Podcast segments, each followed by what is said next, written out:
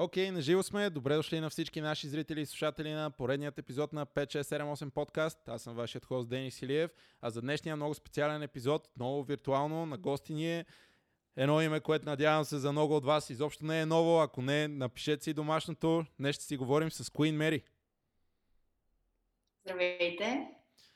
Включваш се директно от Обединените арабски емирства, така че предварително, още преди да започнем така надълго и на широко да си бъбрим, ако имаме някакви проблеми с връзката, сателитите, едно друго, надявам се нали, да нямаме, но все пак предварително ще се извиня, ако има такива неща. А, и сега да, да тръгнем малко отзад напред. Аз обикновено винаги така а, казвам, представини се или нещо такова, ама малко отзад напред. Какво правиш в Обединените арабски емирства в момента? Случи се така, заради COVID-19 гледах доста бързо да изляза от страната. Не исках да е толкова рано, тъй като тък му отворих школа, но тук съм, тъй като имам доста добра, добро предложение за работа и го приех, тъй като съм млада, искам да се развивам, искам да развивам и моите идеи, така че просто го взех, когато имах възможността. Това е а, феноменално. Ще стигнем и ще разговорим а, малко по-надълго и на широко тази тема. А, сега така малко иначе да, да обърнем а, призмата. Queen Mary, за хората, които случайно не знаят, е едно от най-големите, и това ще го кажа аз с моето лично мнение, едно от най-големите имена на българската брейкинг сцена, една от първите Big Girls, които за Европа така по-сериозно почва да направя, нали, да слага своя отпечатък от по-младото поколение.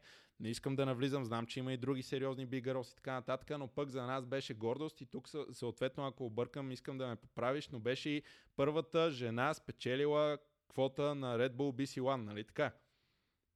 Така и ще си остане така, тъй като а, вече сме разделени. Абсолютно, в историята си е и въпросът е такъв, че в брейкинг средите има две мнения по въпроса, но Red Bull BC One е може би най-силното състезание, нали, лично за мен е така. И изобщо Queen Mary е един страхотен пример, който според мен лично вдъхнови много други от следващото поколение, българи, българчета, момчета, момичета, да блъскат към едно следващо такова ниво на брейка. Но преди нали, Мария да стане Queen Mary, искам да ми кажеш как започна да танцуваш? Откъде тръгна цялото това нещо с танците? От много малка съм по залите. Само, че почнах с спорт. Тренирал съм гимнастика, тренирал съм акробатика, тренирал съм кикбокс, кикбокс, какво ли не. В смисъл, минала съм по а, цяла... Доста, доста неща съм пробвала и в края на краищата дори почнах спортни танци. Излизайки от залата, видях брейкарите да влизат в нея и се заредих от енергията, от музиката, която слушат, от дрехите, които носеха, от цялата тази свободия, която имаха в залата. И реших, че по-скоро бих се занимавала с това, а не с спортни танци или нещо, което е изключително стриктно в това, което се изисква от един спортист, танцор или как, каквото и да било. Исках свободата и я намерих в брейка.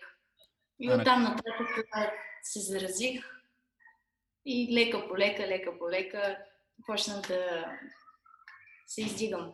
На колко години беше, когато така за първ път беше срещата ти първо съответно с спортните танци, на колко години влезе в първата си танцова зала съответно и колко време след това беше момента, в който видя тези брейкари и съответно си каза, абе може би това е за мен? На 10 влязох за първи път спортни танци, имах точно три тренировки и после видях брейкарите, от тогава тренирам брейк. Това беше. Така, сега интересен поглед такъв. А, значи, то дори не може да си говорим, не е сериозно да говорим за някакъв път или кариера в спортните танци. То е било набързо, нали? Така се е случило помежду друго. Точно, точно това е. Дори кикбокс, аз казах кикбокс, била съм точно един ден на тренировка, защото ми меришеше. Е, сега, всякакви проблеми нали, по българските зали, за всякакви спортове, изобщо където ги има залите. Но пък е, сега изобщо не ни пускат в залите, така че май по-добре да ти мериш и да си в залата. Не знам, това са сложни, сложни теми. А, сега, когато когато, когато става въпрос обаче за брейк и ти, ако те разбирам правилно, след като си дете, което е пробвало толкова много неща, а, по-скоро родителите ли те тласкаха от зала в зала, тип а, оф, много енергия има това дете вкъщи, дай някъде там да се поти на друго място, или ти си била винаги инициатора и ти е било интересно и си искала да пробваш? Напротив, по-скоро бях доста послушна дете. Вкъщи, в училище. Но винаги, когато се заема с нещо, обичам да давам 100% от себе си в това. И само училище, само някои други хобита, които имах, не ми стигаше. Винаги имах нужда от спорт, имах нужда от някакво занимание, което изисква активната част от мен, физическата. И, и за това всъщност аз бях тласкана към различните зали. По-скоро цялата инициатива идваше от мен. Просто родителите ми бяха до мен и се съгласяваха с мен. Мисля, което е най-добрият вариант. И защото не, не са били а, хората, които да стоят и да ми казват постоянно давай, давай, давай, давай, давай, а просто бяха, ако искаш, давай. Нали? Просто имах свободата, което е най-добрият вариант. И тази свобода не беше ли поставена така малко под въпрос, когато ти кажа искам да занимавам с брейкинг, защото сега той брейкинга, каквото и да си говорим, и това е нещо, за което много можем да си говорим, предполагам, и най-вероятно си имала сигурно десетки и стотици такива разговори, обаче той е Абе, възприемане малко като по-мъжки спорт, нали? Малко се едно са жена дървар, примерно. Не, че няма, най-вероятно има, ама, нали, по-особено е такова. И като си каза, абе, искаме това да го правя, примерно, нямаше ли едно такова? Абе, ти сигурно ли си, защото, нали, спортните танци, виж какви са красиви, това... Имаш ли ги тия моменти? Да, да, слагаш, слагаш доста добра точка в нашия разговор. Със сигурност имаше а, такъв проблем в началото но след това, след като почнах да се състезавам активно, със сигурност получих страхотна подкрепа от родителите ми, но дори ако сега попитам баба, би казала, какво е това? Нали, никога не би била съгласна. Но както и да, както и да е, това все пак брейк ми е дал възможност да се запозная с доста хора по цял свят, да видя света и да разбера какво искам един страхотен път. А когато там правеше първите си тренировки, момента, от който, нали, примерно, почваш с било то 3 степ, минаваш 6 степ, може би правиш а, няколко различни вариации, топ рок, а, падаш бейби фриз за първи път. И когато ги минаваш вече тези елементи и ги освояваш, които са, нали, едни от първите, а, поне тук, нали, по, по школите в нашия край, а, така се прави, не знам дали там методиката е била същата или не, а, но когато стигна до малко по-трудните неща, Нямаше ли едно такова м- като обезкуражение при теб, имайки в предвид, че теоретично сега да речем Power Move елементите, те са Power, защото изискват Power, съответно ти трябва сила. Ама момичетата като цяло, говориме генетично, не са толкова силни, колкото момчета. Говоря като цяло, жените супер сте, нали, просто говорим си за генетика. И теб беше ли ти едно такова сега, абе, момчета се справят по-добре от мен. Имаше ли един вид като някаква мини депресия тогава в теб или винаги е било по-скоро мотивацията да, да го направиш? Аз попаднах в залата в един страхотен период, в който все още имаше големи брейкари в залата, което предразполага много по-младите, мотивира ги. Um, нали, всички знаят, започнах в залата на Иц Черния. Тогава на времето, а, когато аз бях в залата, имаше все още всичко беше разделено. Имаше електрик буги отстрани, а, спагетата, бота от големите. Ние като млади постоянно се надъхвахме, като виждаме да се върти откачено дъга в залата или пък флеер. смисъл, или страхотен деласал.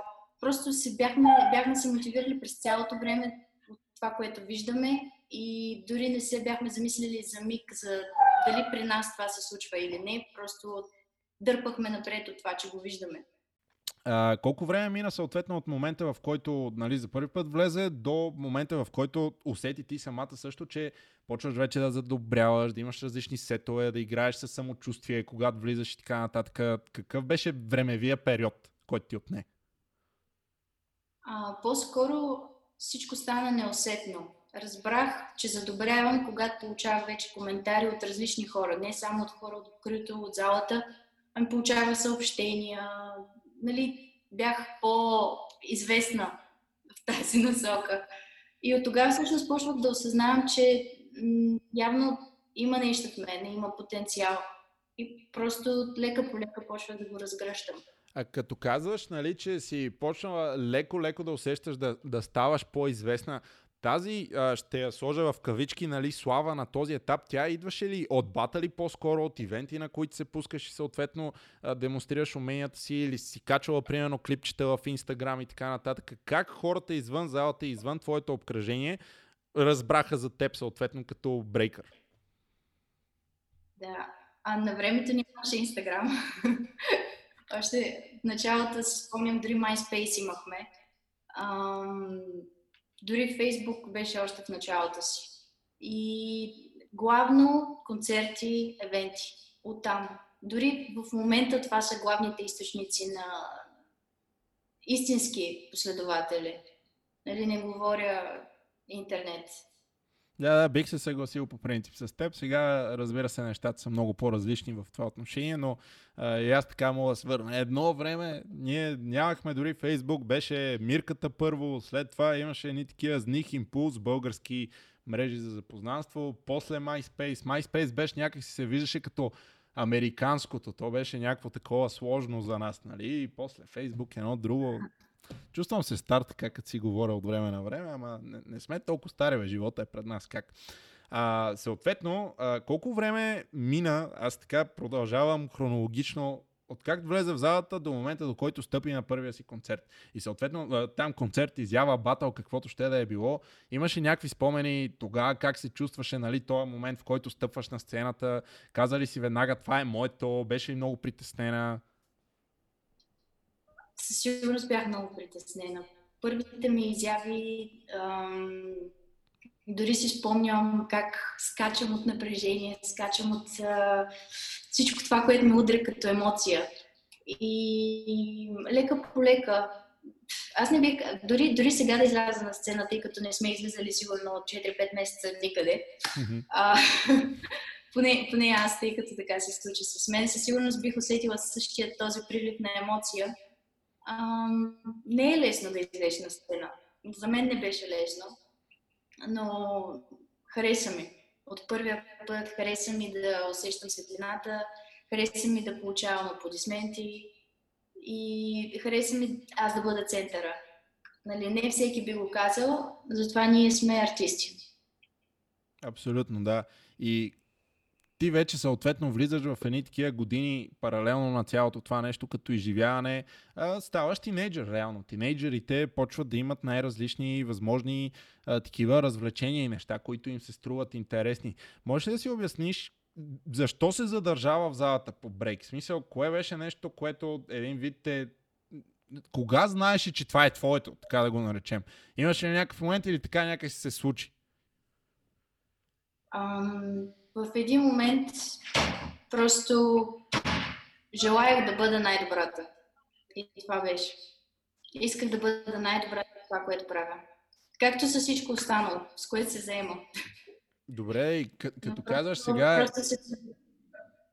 Като казваш, искам най-добрата да, да съм, нали, искам да съм най-добрата, това е един много конкретен тип, аз ще го нарека атлет, нали, като цяло. Има спортистите, който и да е от световните величия, в който и да е спорт, било то Майкъл Фелпс, Юсейн Болт или футболисти и така нататък, винаги при най-най-най-добрите има едно такова, че те знаят и искат, много силно желаят и работят за това те наистина да са най-най-най-добрите и нали, може би е лесно за всеки да си го каже, аз искам да съм най-добрия, вече сложното е това нещо, тялото да, да бъде съпровождано от здравата работа, постоянството, дисциплината и така нататък.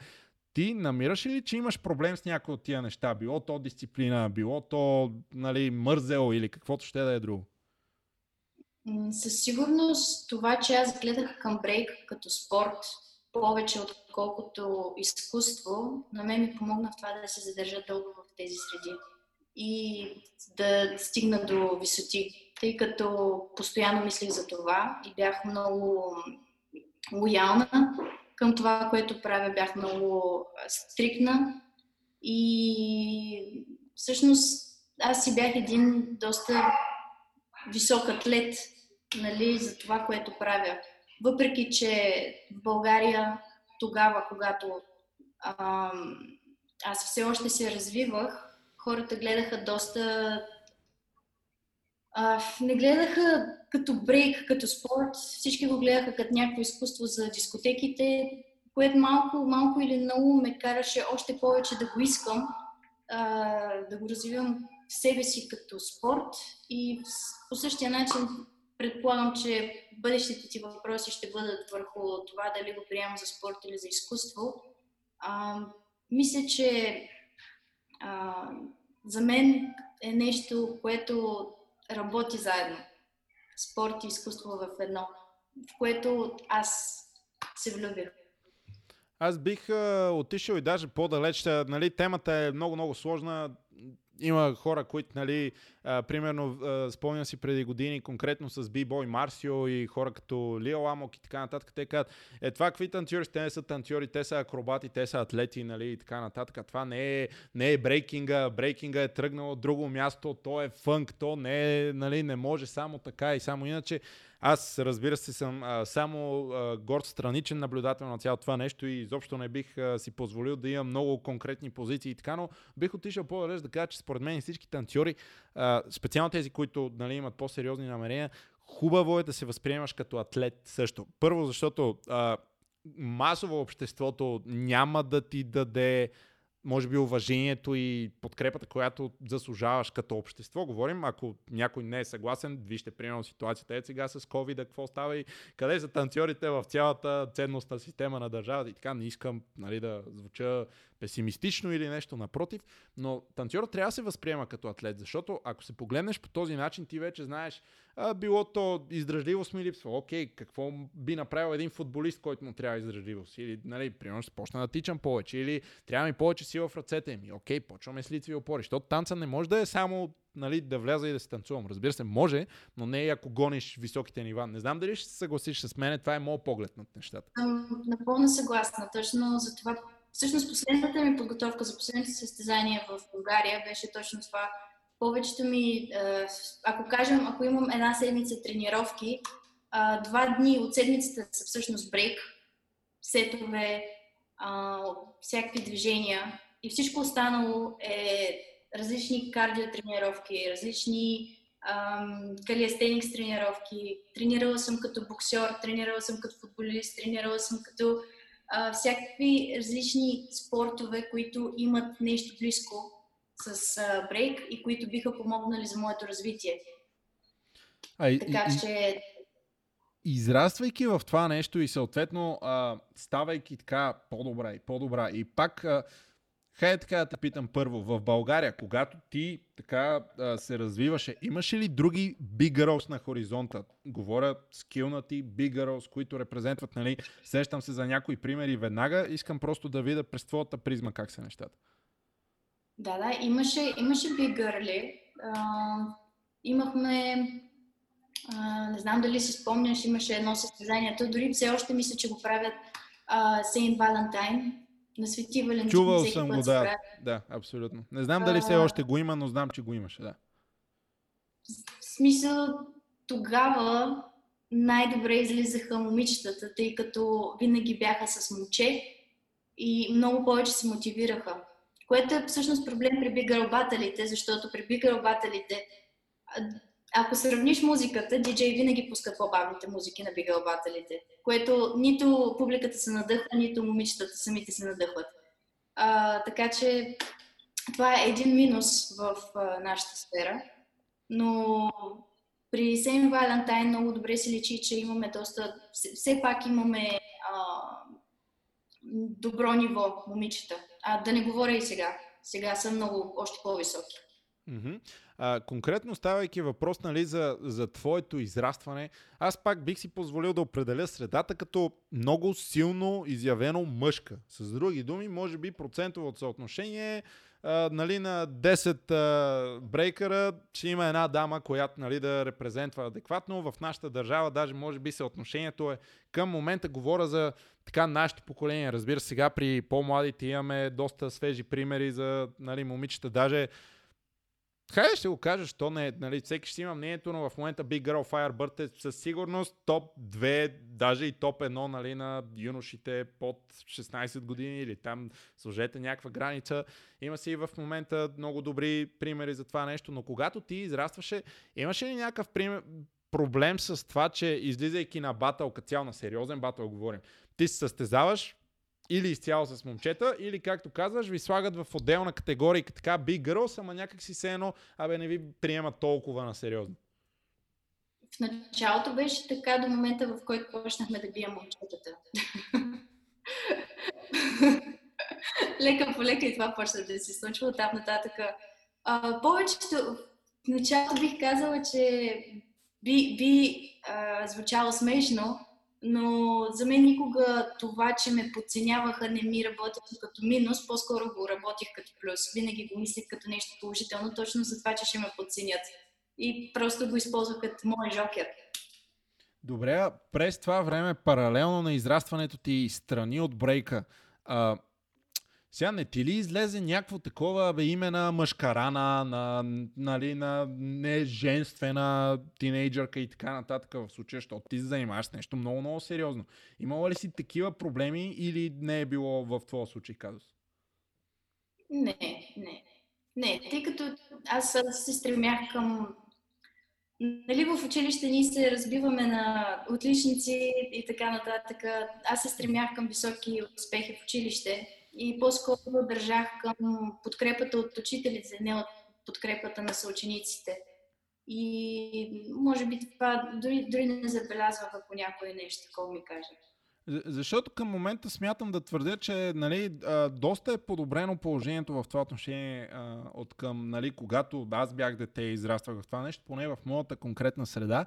Обаче някакси все още като че ли го има, че ако момче се запише на класически балет и може да е, е много добър, нали, чак до момента, до който не стане професионалист, това момче, израствайки, то е женчо някакси, то е а, не може така сега момче балетист, нали, не става. Даже те много често тук в моя край, нали, не им казаха балетисти, казаха им балерини, нарочно. Момчета се чувстват по-тегаво. И това примерно дава пример, че от моя град, аз мога да бъркам, не знам нито един балетист да е излязал, който съответно нали, да, да е добър в това, което прави. И нали, огледално би го погледнал, че примерно момиче, занимавайки се с нещо такова като брейкинг, нали, може пък да излезе на обратно. Един вид да го базикат, че е момче един вид, ти не си имала такъв проблем никога. Не, със сигурност, със сигурност си имало такива предполагам изказвания от страна на някои, но тъй като, като, като активен състезател, ментално силна, а, не бих дори ги забелязала. Както и имах един приятел, много добър а, спортен танцор, той, той пък ми вика а, колко му базикаха на времето, че а, тренирам спортни танци, обаче сега се срещам с най-готините мацки в града, в смисъл. така че, нали, има си, има си плюсове. Абсолютно, да, цялото това нещо. И пак сега, връщайки се, аз ще направя малко така, а, като отклонение през моята призма. Момента, в който аз започнах да чувам името Queen Mary и така нататък, спомням си сега като години, ти ще ме поправиш, ако бъркам, но някъде 2012, 2013, 2014, около тези години, малко по-рано почва вече нали, да нашумява много и да тежи. Аз с теб имах удоволствие да запозная много, много по-късно, лично. Uh, нали, но в, в този момент някакси тук, примерно, момчета, които се занимаваха с брейки, някакси Queen Mary вече всяваше страх и респект, така, така звучеше. Нали, не, не знам колко е било така, колко не. Uh, брейкарите знам, че са малко по-особени, сигурно то обикновено, а, та, та ще взема, няма проблем. Е, сега едно в едно и правя, взимам я, нали? Но а, така името почва да, да израства, може би да ти носи съответно някакво количество слава и така нататък. И може би кулминацията на това нещо, ще ме поправиш, ако бъркам, беше съответно на Red Bull BC One България, когато ти го спечели съответно и стана първата жена в света, която печели квота на BC One. А, подготовката ти за това нещо, да тръгнем от там, самата ти подготовка, ти целеше ли се в това първо място? В смисъл, ти вече все пак имаш някаква репутация, имаш някакви неща. Това ли беше за тебе целта или то просто се случи някакси в резултат на всичко останало? реално погледнато, първите ми успехи в средата на брейк, като световно погледнато, беше Hip Obsession и Big Girl Battle там. Mm-hmm. А, от тогава почнах, почнаха да ме канят повече навън. А, Red Bull BC One наистина в моята кариера като а, нали, танцор си беше кулминация заради отзвука, който получих от състезанието. Но като цяло си имал доста, по, доста добри успехи и преди това. А, както и след това. Просто Red Bull дават много по-висок отзвук, много повече шум. И ако всъщност някой гледа филма а, за Red Bull BC One а, тази година, а, забавно е, тъй като треньора ми точно преди състезанието казва, че аз ще го спечеля. И в смисъл, бяхме се насочили, целяхме се, разбира се, да стана първа. И а, тогава вече, да речем, около този момент, както казваш и преди него и след него, а, ти влизаш сега в, а, може би едно, как да го нарека, малко по-различно измерение, чисто от танцорски, защото ти вече, твоите очаквания са съвсем други. Очакванията към теб, очакванията, която ти самата имаш към себе си, също е нормално да са други. А, каквото и да си говорим и до ден днешен, може да бъркам, може да не е така. Сещам се съответно за теб и за B-Boy Слав, които са имена Зак, нали, има и други, разбира се, Electric Force на времето и така нататък, но а, в така по-съвременно, нали, настоящо, настоящия момент ти си едно от много малкото български имена, които наистина прославя българската брейкинг сцена на световен, международен и така нататък мащаб. това нещо не може да не носи след себе си своето напрежение, съответно. Усещаш ли го? Отрази ли ти се по някакъв начин сега, като се върнеш нали, и погледнеш назад? И има ли нещо, което в този момент би променила един вид в това, което си направила и какво би направила сега? А, не знам дали бих променила, тъй като всичко това, което ми се случи по някакъв начин, ме направи човека, който съм днес. А, но със сигурност а, имах грешки сега, като погледна назад, тъй като аз много се ам, целях към това да бъда доктор. Исках да стана доктор, така че аз учих науки във Франция, учих медицина в Белгия, но в един момент разбрах, че всъщност точно тогава, когато всичко почна да ми върви, разбрах, че това не ме прави щастлива. И това беше период, в който аз все пак не отпусках а, брейк страстта в себе си. Всеки уикенд ходих на евенти, всеки уикенд бях в различен континент, да го кажем така. Тъй като в една, е, единия уикенд бях в Китай, другия уикенд бях в Америка.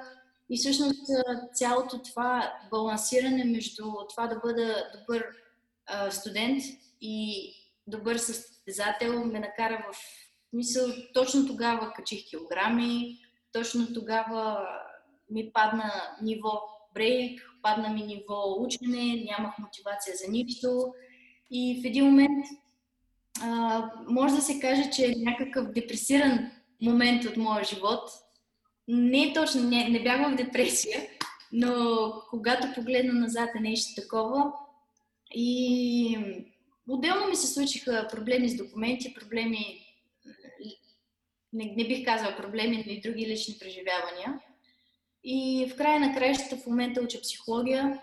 А, пак съм си останала с медицинска насока а, и работа с хора, но все пак а, продължавам да си а, държа страстта и да се развивам като, по-скоро вече като треньор, отколкото като танцор.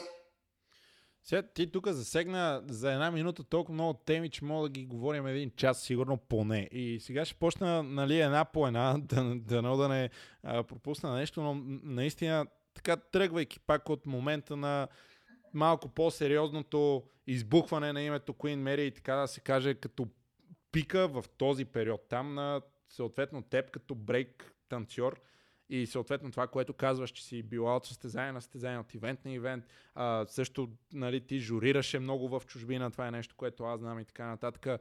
Това пък със себе си носи много така връзки, нови запознанства, а, всякакви други неща. И аз сега, гледайки и, и, слушайки този разказ, и някак си, си го визуализирам, така че ти стигаш до момента, в който можеш да обереш плодовете на твой много дългогодишен труд, нали, и от това нещо изцяло да си направиш, нали, буквално да ти е кариерата и битието съответно на 100%. Можеш ли да дадеш някакво обяснение защо не се чувстваше щастлива в този момент? А, не се чувствах щастлива от това, че се целя да стана доктор. Всъщност, че държа толкова много на тази моя мечта, а оставям най-голямата ми страст назад. Всъщност това беше нещо, което ме правеше, всъщност ме караше да не се чувствам щастлива.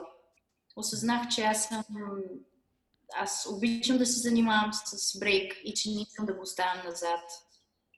И всъщност точно това, че аз изгубих баланс в брейк, ми беше по-големия проблем от това, че загубих баланс а, ученето като цяло. Добре, и, интересно е, че примерно защото пак би го погледнал през по-различна призма. Сега ти в, в твоята ценностна система образованието е, може би, на първо място, така както те а, слушам, нали? И сега, все пак ти знаеш, всичките пак да се върнем на, на топ атлетите, на топ имената. Голяма част от тях те оставят образованието си тотално, да, нали, още гимназия не завършват и така нататък. Камо ли пък университет, защото те напълно се посвещават съответно на нали, спорта или каквото и да е там, с което се занимават. А, изпълнителите също, артистите са по същия начин. Нали, когато станеш известен, малка част са тези, които продължават да гонят и образование като някаква цел. А, ти някакси дори в твоите среди, приятели и семейство и така, нямаше ли а, Емерия, бе, за какво ти е това образование на теб? Виж, ти, в смисъл, ти правиш това, което обичаш да правиш и това ти е страст и дали можеш да почнеш да си изкараш парите от него някакси, абе, не се ли задоволи с това като концепция или не ти беше достатъчно по някаква причина? Що лекар? А, напротив, повечето хора в а, моите среди бяха тези, които казаха защо изобщо се занимаваш и продължаваш да се занимаваш с брейк, което мен ме накара да се почувствам зле. При мен беше просто от, другия, от другата страна на нещата. И момент, момента, в който бях готова да зарежа всичко, а, тогава се появи човек в живота ми, който каза, бе, защо не се занимаваш с бейк професионално? И изцяло разби нали, всичките ми представи и почнах един вид наново. Добре, да, ама с други думи, за тебе до, до този етап някъде там то брейк е бил нещо, все едно такова, ще го спра на 18 горе-долу, като, като стана студент, вече няма, че съм пораснала и няма да занимавам с такива неща. Сега мога, защото съм нали, дете, тинейджър, такова, какво друго да правя и без това. Ама, нали, няма, като, като стана вече жена, нали, нещата ще са много различни. Така ли си го виждала до този момент? Не си осъзнава още на примерно 14, 15, 16 години, че това може да е изцяло твоето нещо? Ам, винаги, как, както ти казах, моята мечта е да стана лекар е още преди това. Още от преди изобщо да влезеш в залата, така ли? На, на прощапулката си хванала на прощапулката си хванала слушалките там. Нещо такова се беше случило. На 4 години всъщност си получих първия а, докторски екип, нали? и от тогава всъщност почва цялата тази мечта и цялата, цялата тази цел. Ам, и ми беше много трудно всъщност да осъзная, че нещо друго обичам повече от това. и, си, си, направо малко ме слагаш. Аз много, много рядко в много много редки ситуации оставям така без думи по някоя тема, мога да бърбора прекалено много дразнещо от дълго време. Обаче и сега направо мога да седа и да разсъждавам на това, което ми говориш много, много дълго. Защото, нали, а, аз ти казвам и ти, ти знаеш, това е нашия лично първи такъв по-дълъг и екзистенциален разговор в случая, нали, да, да си разнищваме темите от живота. Никога и след хиляда години не съм очаквал, че ще, ще ми кажеш това, което кажеш на нали, един вид. Да, да, брейкинга беше готин всичко, но моята голяма мечта беше всъщност нещо друго. А, и, и сега това пък нали, малко ми противоречи на това, което каза по-рано, че винаги си искала да станеш номер едно. Каква е била идеята? Станеш номер едно на 16 и после стига толкова. Постигнала съм го, айде сега да стана най-добрия неврохирург или там каквото и да е. Много интересен баланс наистина и а, аз също бих се причислил към хората, които държат образованието и съответно танците нали, горе-долу да са на една везна. Обаче ти за разлика от мен вече, си стигнала един етап, в който баланса, както и сама се изрази, е бил малко или много невъзможен. И когато това нещо се случи, съответно и в живота и така изрази се, нали, че не ти е било изобщо лесно и така нататък, а, имаше ли периоди, в които тотално беше зарязала брейк. Примерно половин година нищо. Или винаги си била на тренировки и се пробва винаги до последно да балансираш нещата. До последно балансирах. Точно това ме накара да кача килограми и всъщност в един момент да, всичко, всичко да ми падне един вид. И в смисъл, някакси така малко, слушайки те, звучи като някаква своеобразна дупка, нали, в случая в твоя житейски път. Сега да ми кажеш, как излезе от това нещо? Излезе ли? В момента излязла ли си от това? Продължаваш ли да излизаш? Къде се намираш сега спрямо тогава? Със сигурност съм излязла и всичко почна от това, че започнах психология. Намерих а, друго нещо, което отговаря на моите идеи, като търсене и отделно продължих да се занимавам с брейк вече по друг начин, тъй като ам, имах, всъщност имам ам, неща в личен план, които ме задържат това да обикалям света и да продължавам да се занимавам активно а, като състезател и като човек, който дава семинари и като съдия. Просто в един момент трябваше да си остана в И бих казала, че в момента съм в период, в който бих искала главно да развивам брейк и то в световен мащаб. Не гледам само на България. Почнах в България и сега е време да работя в световен мащаб много ме, наистина ме вкарваш в някакви патови ситуации, защото а, така, чакай сега, медицина. В някакъв момент ти си записала да следваш медицина, нали така? Точно. И какво стана? За да върши ли я тази медицина? Прекъсна ли я? Защо? Как? Къде? Прекъснах Каза Франция, медицина. после Белгия. Да, да. Обиколила съм. А, значи във Франция във Франция, като учих науки, тъй като а, начинът по който учат медицина навън е малко по-различен. Имат една подготвителна година науки, която всъщност подготвителна година учих във Франция и после се прехвърлих в Белгия. Всичко това се случва на френски, а, не е на български, не е на английски, на френски е. Така че отделно това е нещо много, много различно. Но това, че бях във Франция, ми даде възможност да тренирам с Vagabonds, да се запозная с треньора им, да работя лично с треньора им, да изуча цялата тяхна система, целият техен мироглед върху брейк и начина по който те поставят брейк.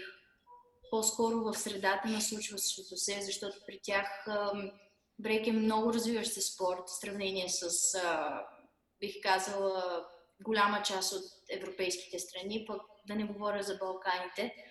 Ам, и това, че аз попаднах в епицентъра на случващото се, почна да ме гложди вътрешно, защо аз продължавам се целя към една а, нещо такова, след като аз съм толкова ценна в това, което правя. И всъщност от тогава почна да ме гложи тази мисъл, после се прехвърлих и продължих още една година в Белгия да изучавам медицина. И въпреки, че бях много добра и в това, а, реших, че е по-добре да спра, тъй като бях поставена пред избор или медицина, или брейк, защото двете не, се, не работят заедно. И сега... И този избор беше направен. Добре, а всички тия... Да, да тръгнем от така, ти си си в Бургас и в един момент става време да ставаш студент и си казваш, аз ще ходя да уча във Франция. Това е първата стъпка, нали така? Точно така. Съответно, най-вероятно си била в езикова гимназия, знаела си френски език, Франция ти е била дестинация. Сега от Франция в Белгия. Белгия, между другото, също е френско говоряща страна, който не знае, нали, те говорят и белгийски, и френски, мисля, че даже е официален език, нали? Така ще ме поправиш, ако бъркам. Да, да, френски, фламандски и немски. А, така. И сега какво значи във, във Франция ти, аз какво казах, белгийски. Те не говорят ли белгийски там? Няма ли такъв език? Бъркам Да, белгийски, фламандски, Ага. те са един и същ език. Разбирам, добре. А, и сега ти във Франция, какво запознаваш с някакво гадже, то от Белгия и ти по него в Белгия или как? Защо Белгия сега от Франция? Нали, ти каза, ти си попаднала на място, където може да се развиваш и като танцор много сериозно, като брейкър. За- Защо Белгия след това? Заради университета. Ага, просто е... А, така, Мгм. значи пак е бил стрикно в образователен път, съответно стъпка в а, друга насока. Ти вече ставаш малко или много така гражданин на света, много повече отколкото нали, ти вече преди това и си пътува и така нататък. И сега в Белгия в един момент спираш. И от Белгия къде се озоваваш след това? Връщам се в България А, и така. създаваме с uh, Ица Черния Battle Time. А, така. Това, значи Battle Time, стига да не бъркам, ще ме поправиш. Това трябваше да му е четвърто издание тази година. Разбира се, за момента е отложено заради всичките неща, които се случват с всички танцови събития. Това е било... Трето, ако- трето. Трета ли? Трето издание ли щеш да е това? Нямаше ли да е четвърто Точно тази година? Трето, трето. А, окей, добре. Значи съответно това е било 2018 година, когато ти се връщаш и правите Battle Time. Така ли е било? А, така. И, и сега правиш Battle Time, което към момента също е, може би, единственото, поне не се сещам за друго, нали, специализирано състезание по брейк танци за юноши в България. Изобщо мисля, че няма друго. Има батери, които съответно имат категория Junior или Kids или както там се казва. Но обикновено децата почти на никой ивент не са фокус. Съответно, Battle Time пък беше точно това, че то даде а, път на юношите и съответно има и горна граница. Не може да си на 20 години и да цъкаш на Battle Time, не става. А, а, сега, не знам, по мой поглед това е много успешен продукт и проект като цяло, така изглежда. Вътрешните чисто организаторски неща със сигурност а, нали, има много по-различни начини да погледнеш положението. И стига се още малко така на, напред във времето, изведнъж Queen Mary Academy. Ще, ще правим школа сега. Да, да развиваме брейкери. Не е така? Точно така. През това време има, има много интересни неща, които ще говорим към отделна тема. Аз просто това, което се възхитявам в момента е целият ти житейски път в последните години, там 6-7 години. Това звучи като някаква... Трябва да пишеш книга в някакъв момент или там някой Netflix сериал да Нямаш- базират. Нямаш да си представя колко приятели точно това ви казват. Време е да напишеш книга. Не, зв- звучи интересно, наистина. Сега мен с интерес го слушам и се пробвам за целта на нашия разговор да не скачам нали, наляво надясно, преди да не поизчерпаме нещата, за които може да се говори за всяка една от темите. А, обаче сега, нали, аз пак си давам сметка, защото оттам започна разговор. Ти пак в момента си в Обединените арабски емирства. Даже сега, добре, пак, там какво работиш сега, така ли? Там си на работа. В момента точно не. В момента сме затворени в Да, в момента, в момента си в Буршал Араб, сигурно на не знам кой етаж и така си чилваш. Ма етапа на, на страна. А, от колко време съответно си в емирствата? А, от месец. В смисъл, откакто почнаха проблемите с... Тя, Първи сигурно март. си, хванала си сигурно един от последните самолети. Аз не знам дори в момента дали има изобщо редовни, ако има колко са, какъв е контрол и така нататък. А, там а, са, са, съответно има други ситуации. Мисля, че от към, а, примерно ти след като работиш там, ти трябва работна виза, някакви е такива неща, нали? Да, да, да, да. И с цялото това нещо се занимаваш, докато нали, има едни олимпиади, дето ще се случват. Ти беше на една среща в Китай, а, може пак да бъркам, но едва ли после в Унгария имаше едно състезание це такова лекичко, дето се случи. Абе, интересно, интересна история. Добре, сега ще се опитам да си подреда мислите, че отидоха навсякъде, но подред. От Белгия връщаме се в България, правим Battle Time. В този момент, когато се случи първия Battle Time и съответно си казахте, окей, това може да го правим пак и така нататък, какво правеше Queen Mary през това време, от единия до другия Battle Time? Все пак си била в България. Какво правиш тук? В България работих. а, така се случи, че в а, България всъщност открих любовта на живота ми и всъщност целият ми живот тръгна по друг път. То е така, лю- любовта като цяло е много интересно нещо в живота на всеки един човек, защото каквито и планове и каквото ще да е, аз затова понякога си повтарям, че Господ много се смее на дългосрочните планове. Нали, в този случай най-вероятно е било нещо такова. Съответно, сега няма как срещаш любовта на живота си, той е в България, ти трябва малко или много да се задържиш покрай него, нали така? В смисъл, той съответно едва ли му се е пътува всеки уикенд на друг ивент и стават някакви неща и така. А, работиш какво? Съответно, какво си работил? Стига да искаш да говорим за това. Ами, не, нищо свързано с, с а, това, което съм правила. Исках а, в съвсем друга среда да почна да се развивам и работих в а, сайт, който се занимава с настаняване в хотели, вип оферта. Окей, okay, така. Сферата на туризма. Точно така. И всъщност до сега никога съм нямала досег с тази сфера и имах желанието да се запозная с селс и така нататък. И паралелно на тази работа, някъде, някак си, сега ще ми кажеш как ти идва идеята, бе, знаеш какво аз трябва да направя? Трябва да си направя школа. Очевидно. Разбира се, че трябва да си направя школа. И това не го казвам с ирония. Това е едно от най-елементарните неща, които може би всеки ще се сети. А, кога дойде тази идея? Как дойде? Как я реализира? Как се случват нещата? Ами, честно казано, шефа ми много се занимаваше с подкрепа на футболни клубове и а, малко или много сложи в мен едно като семенце, защо не си създадеш нещо свое. И работата ми беше в центъра, така че всичко ми беше наблизко. И въпреки, че аз, аз гледам доста, доста скептично към това да почваш какъвто и да било бизнес в България. И честно казано, доста не бях с много-много желание да направя нещо в България. Точно от гледна точка не на това, че не искам да развивам България, ами точно това, че всичко те натиска и не иска ти да развиваш каквото и да било. И това беше нещото, което дълго ме задържа да не правя каквото и да било.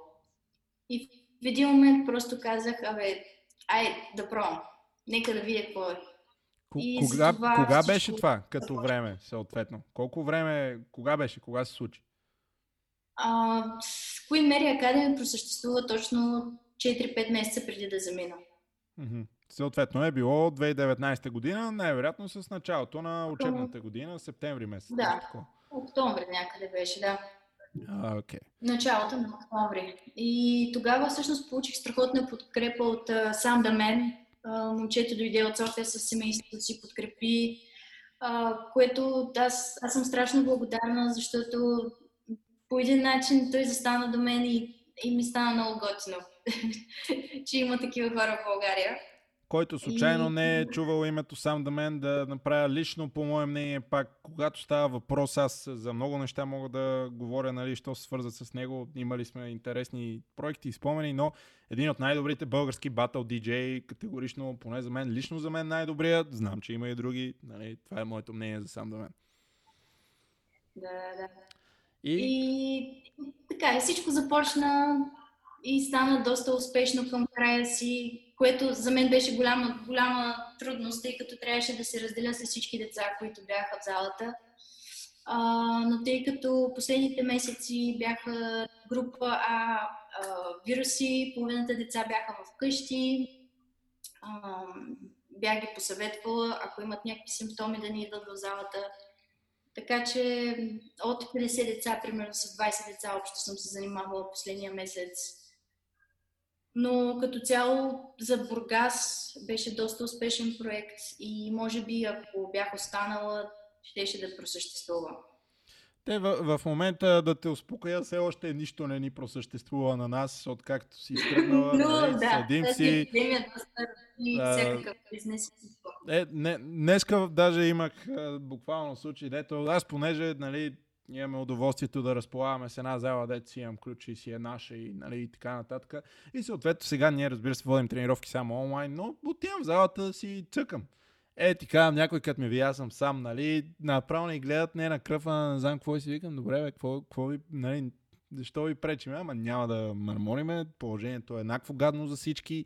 Надявам се съвсем скоро да се оправи и така, но това да те успокои, ако си останала все още да си стоиш в къщи, децата също си стоят в къщи и да не тренират. Най-вероятно на есен. И ще почваме едно сваляне на килограми сериозно всички, но нали, едно по едно. Дано да е и на есен изобщо, че те от началото така леко-леко, после Олимпиадата отложиха, после Европейското, после всякакви ден кемпове и не се знае, знае ли се изобщо до кога, какво, как и така. А сега ти къде си там, как е, как е по... 20-29 Mm-hmm. А, такива ге, геополитически набързо теми. Сега, а, как се справят а, арабските емирства с тази пандемия? Също ли е като тук, тук предполагам, знаеш много добре, контактуваш с хора в България. Там по-строго ли е, по-леко ли е, по-сериозно ли е, по-несериозно ли е? Как е прието там и как го чувстваш ти? със сигурност глобите са по-сериозни. И най-вероятно се глобяват също реално някакви хора. Да, да, да. Оттам нататък всичко е, всичко е затворено, всички се стоим вкъщи. Разбира се, предполагам, това, което чувам от България е, че и в България мерките са доста строги, което е радващо, тъй като всичко, нали, българските а, българското министерство и изобщо България реагира толкова адекватно към случващото се и няма толкова заразили се, заразени хора като цяло, което е страхотно, тъй като наистина нямаме нужната база за лекуване на болни. А, така че това е, това е един голям плюс. И се радвам, че България постъпи така. При нас, разбира се, че също е доста строго. В смисъл, от, всички знаят, че арабските емирства с това са известни, че всичко е строго. По същия да. начин и е, същото е и за случващата се епидемия.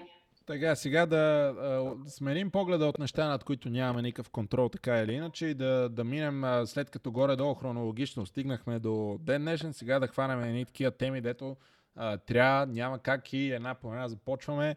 Сега, ти аз така а, схванах доста наченки, докато си говорим до сега за някои неща, брейка, спорт ли е, не е ли спорт и как се случват нещата, но а, гореща тема в а, нашите общества и среди няма как. Брейкденса, нали, брейкинга, олимпийски спорт, 2024 година. Страшна дискусия, страшен диалог и нали, много крайни мнения и от двете страни, без да се ангажирам аз да казвам кое е правилно и кое не е правилно. Твоята позиция за това нещо каква е? Както казах и преди, това, че брейк тръгва да се развива по този път, мен лично много ме радва. И в интервю от YDSF същото казвам, че а, това, че има и баланс между момичета и момчета също ме прави доста щастлива. А, тъй като като награди получаваме едно и също, а, като точки получаваме едно и също, което е доста положително за, страни, за, доста, за доста страни. Нали? И това, че брейк тръгва нататък, ам, за хора като мен би помогнало много. А хората, които все още се притесняват, че изкуството ще изчезне, че танца ще вземе друга форма. Не бих казала, че това е вярно, защото underground състезания винаги могат да се правят. А, изобщо някакви събирания, просто за да се накефим на танца, пак могат да се правят. Танца никога няма да изчезне във формата, в която е. Просто ще има хора, които харесват едното, ще има хора, които харесват другото. И това са два различни пъти и всеки си избира какво харесва повече и какво не. Затова единствен, единствения плюс е, че ще има повече шум около брейк, че ще има повече хора, които почват да се занимават с брейк и хората, които се занимават активно с това, ще получават много повече уважение от обществото, а, и ще има повече състезатели, ще има повече хора, които отдават живота си на това, няма да се притесняват върху това, дали ще могат да хранят децата си с това, което правят. А, смисъл дава доста плюсове, така че аз напълно подкрепям всичко и бих дала много от себе си за това. и а, в а, продължение на това, което казваш сега, ние в България има сформиране на съответно федерация в момента, която нали, не знам на какъв стадий е, предполагам, че покрай COVID, както всичко останало, нали, всичко е малко или много на пауза, но съответно имаме заинтересовани нали, лица в това нещо да се развиваме към посока Олимпиада, Олимпийски игри, изобщо да има малко по-систематично такова, да има състезания в България, тия състезания да дават квоти за големите ивенти в чужбина, нали, изобщо да се вземе една такава следваща стъпка. Ти също правилно се изрази според мен лично, че да, това е единия момент, така може да стигнеш до нали, така Олимпиадата, което може би е топа в а, живота на много спортисти, в много различни а, нали, дисциплини. Ако това не е твоето, разбира се, има всякакви други джемове, ивенти и така нататък. Не е нужно едното да означава, че другото не може да съществува или обратното, просто правилно и според мен, че всеки може да си избере. И това, че някой се състезава на Олимпиада, според мен не трябва да значи, че не може да си отиде на кварталния джем после и също да се изкефи. Не, не трябва двете задължително да, да се изключват по някакъв начин. Но така или иначе, ние сега тук имаме някакъв интерес към това да Имаме съответно повече български представители на по-големи форуми и така нататък. Uh, ти мислиш ли, че ще успеем? В смисъл, как виждаш българския брейкинг в така, айде да го наречем първо, сте 5 години, след 10 години, имаме ли потенциал да сме нали, по-сериозни играчи в това или сме прекалено, може би някакси прекалено много изостанали от другите държави. През твоята призма как са нещата? А, честно, а, от гледна точка организация сме много назад. А, за просъществуване на една федерация си трябва изключително много организация и съвсем друг поглед върху нещата. Тоест, трябва много повече бизнес поглед, трябва много повече. А, в смисъл, тук вече не говорим за изкуство, за съжаление, но когато говорим за федерация, документи и всякакви такива хартийки, вече става въпрос за съвсем друго нещо и трябват съвсем други умове които да водят такава федерация. За това лично аз повече предпочитах идеята брейк да един вид стане част от Федерацията по спортни танци, защото въпреки, че ние имаме някакъв различен поглед върху спортните танци като тяло, спортни танци означава съвсем друго нещо. Не са само самба, румба и а, чача, ами и брейк, и всичките други спортни танци. А, просто ние гледаме малко по-различен начин. А, също така момчето, което в момента е начало на Федерацията по спортни танци, доста подкрепя брейк и изобщо развитието на брейк в България. Така че а, не знам, а, бих казала, че страхотна инициатива това да се съберат всички и да почнат да работят в, а, към едно нещо, но мисля, че организация доста липсва и този ум, който им трябва, за да може да просъществува тази федерация, а, мисля, мисля, че ще е много трудно. Добре, а ти съответно, защото това, точно пак... Пред... Това, което мисля. А, точно преди малко, понеже каза, че ти ще направиш всичко възможно, нали, каквото зависи от тебе и така нататък, ти съответно активно участваш ли в целите тези организации, ако не били искала съответно да, да се обръщат ли към теб за препоръки и така нататък, чисто, те сега говорим си. А, аз по принцип говорих за федерация. Аз по принцип, цялата идея за федерация при мен идва доста по-рано. Аз дори смятах световна организация, световна федерация по брейк да правя. А, дори съм говорила с Тайран и с Марио Би за това. А, но тъй като съм много млада, не разбирам чак толкова, нали, просто имах нужда от повече опит, имах нужда от повече години а, и може би още ми трябва, за да мога да застана начало на нещо. Но Междувременно, аз примерно в момента подготвям учебник, в момента подготвям енциклопедия по брейк и не само за България, подготвям го за целия свят. Така че аз си работя по моите, моята идеология и вече оттам нататък гледам как се развиват нещата. Пак споменаваш някакви неща, тотално между другото, които трябва да се говорят много по-надълго и на широко, според мен. Сега, учебник и енциклопедия. А, интересно е, преди да почнем да разнищваме сега тези теми, а, много наскоро имахме разговор тук с подкаста, че нали, всъщност а, това, което липсва към момента на стрит танците и така нататък е малко повече систематичност, която не е задължително да е нещо лошо, просто да се има, както тогава давахме за пример, именно спортните танци, че там има учебници, има си елементи, които се учат от начинаещите елементи, които се учат по-нататък и това цялото е систематизирано, състезанията следват, нали, съответно дадени гайдлайнс и така нататък. А това при нас липсва. Малко или много. В смисъл, ти не можеш да спреш едно дете, което е на една седмица в залата, да почне да пробва Airflare. Не може да го спреш. Просто е така, може да си щупи врата, ако иска. Нали, и така. Това е нещо, което ни липсва. И сега ти си се нагърбил с задачата, съответно, да направим учебник по брейкденс и енциклопедия. Така, енциклопедията ми звучи малко по-лесно, като че ли от двете. Учебника е по-тегъв. Така си го представям аз. Ти ще кажеш дали е така или не. Но това са проекти, над които ти в момента работиш. Да, енциклопедия е нещо...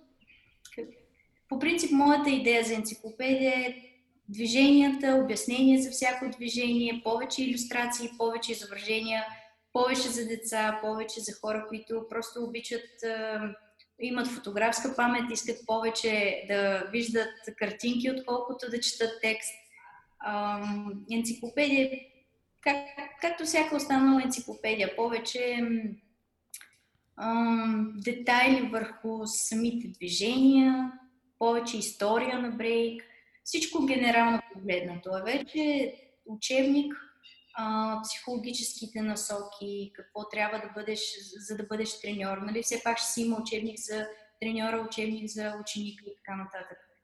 И просто работя в, върху това, но съвместно с това правя и много други неща. Затова този процес ще е дълъг. Много, много, много се надявам да, нали, тази идея, защото сега чувам за първ път, а, да знаеш, завърши го това. Даже искам някакси публично да те ангажирам пред нашата феноменална огромна аудитория, нали, искам това нещо да, да излезе на бял свят. Може да не е талона след 100 години, нали, как трябва да се тренира брейкденс и така нататък, но пък а, нали, трябва, да, трябва да го има. Това ще е много яко, ако го направиш. Ти сложила ли си някакъв дедлайн или си малко като един от моите любими автори, Джордж Ар Мартин Дед пише Game of Thrones и от 10 години е издал 6-та книга и вече поводяхме всички, които следиме сагата. Не, не, със сигурност имам дедлайнс, но по-скоро на теми. Тъй като самата аз имам нужда от повече ам, опит в тази сфера и имам по-скоро нуждата повече да преподавам а, на дете от до. Защото до сега съм правила много семинари по цял свят на различни езици. оставала съм в а, лицата на хората, които са влизали в моите семинари а, с ВАУ. оставала съм нали, с желание повече и повече да имат часове с мен, но те първа в Бургас, когато отворих моята школа, почнах да развивам за от до и вече този процес е много по-различен от всичко останало. Затова аз имам нужда от повече опит в тази сфера, за да мога да довърша тази работа, която съм почнала. И вече а, имам си дедлайнс за всяка тема, но специално това, кога вече ще усетя аз, че съм готова да го напиша, зависи изцяло от времето, с което разполагам.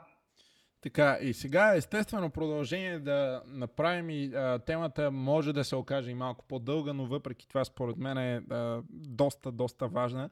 А, когато става въпрос именно за преподаване на брейкинг, за трениране, нали, как, как едно дете на 7, на 10, на 15 години, което за първ път влиза в тази зала, как ти да го изградиш, както се изрази от до, нали, защото сега а, то е ясно, че не е малка част, дори доста голяма част зависи от самото дете, от самия човек, който нали, иска това нещо да го прави, но треньора играе много, много, много важна роля. И сега, а, твоите лични наблюдения, които далеч не са малко, конкрет за българската сцена, защото сега в света, знам, аз а, също имам досек с а, много големи крилта и така нататък в а, сферите на брейка. Те малко или много са, нека са се оправили. Ние тук как да се оправим в България? Какво, има ли нещо, което трябва да се промени или като цяло твоята методика каква би била в случая? Ам, това, което имаме много да се учим.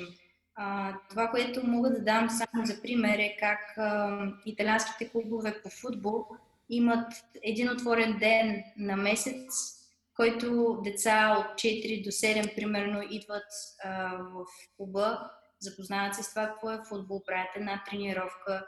Всичко това безплатно се случва, за да може децата да, да знаят какво е това и вече когато останат на възраст, в която могат да, да го учат, вече влизат изцяло в този клуб, защото знаят само този клуб.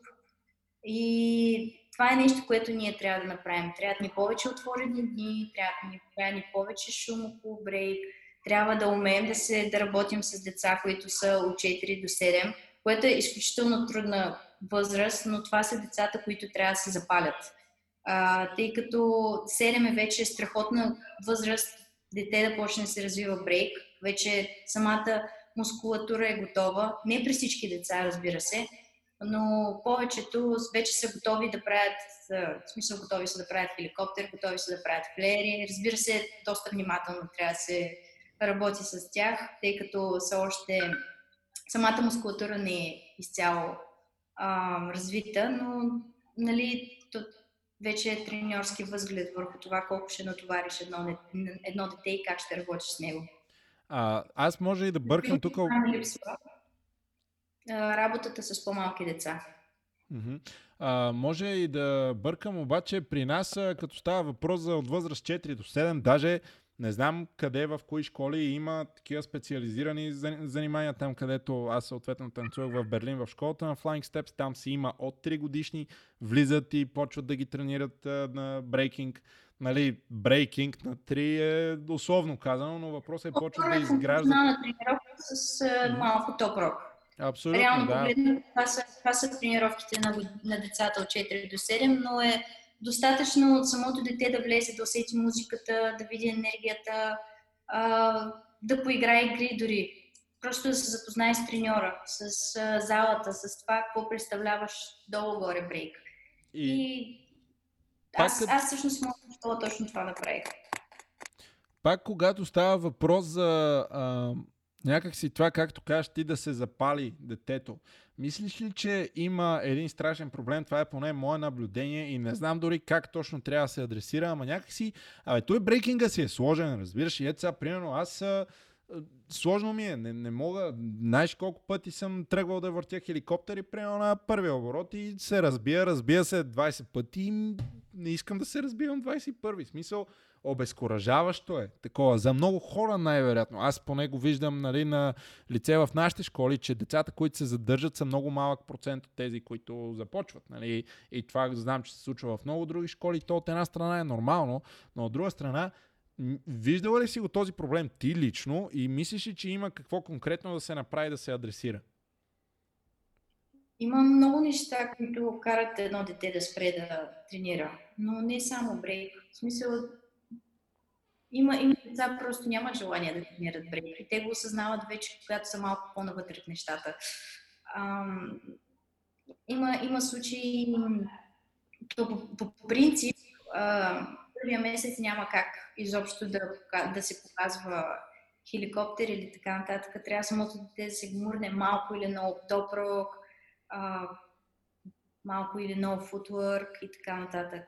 И вече лека по лека, когато се види желание и самото дете има търпение да учи всичко стъпка по стъпка, тогава се вижда, че това дете може да остане и да продължи да се развива в това.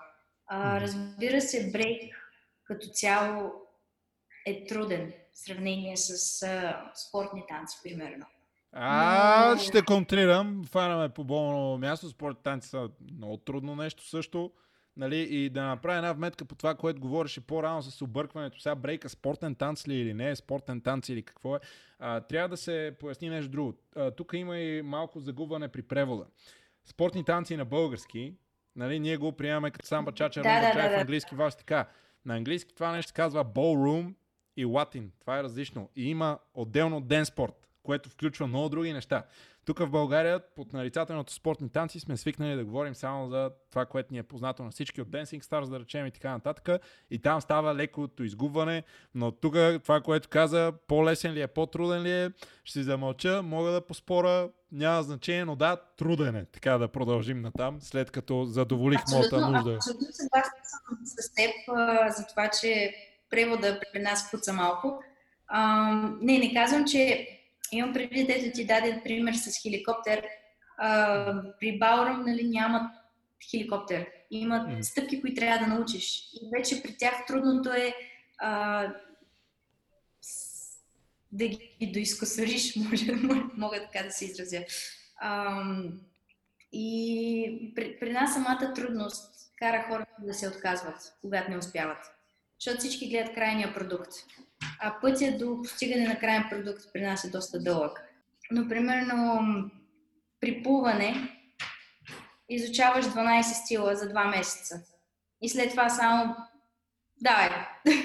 докато, докато не станеш перфектен в това, което правиш, докато не станеш като учебник. А при нас, аз утре мога да направя ново движение, което е нещо страхотно. И мисля, че аз точно това харесвам на брейк, че аз постоянно мога да уча нещо ново.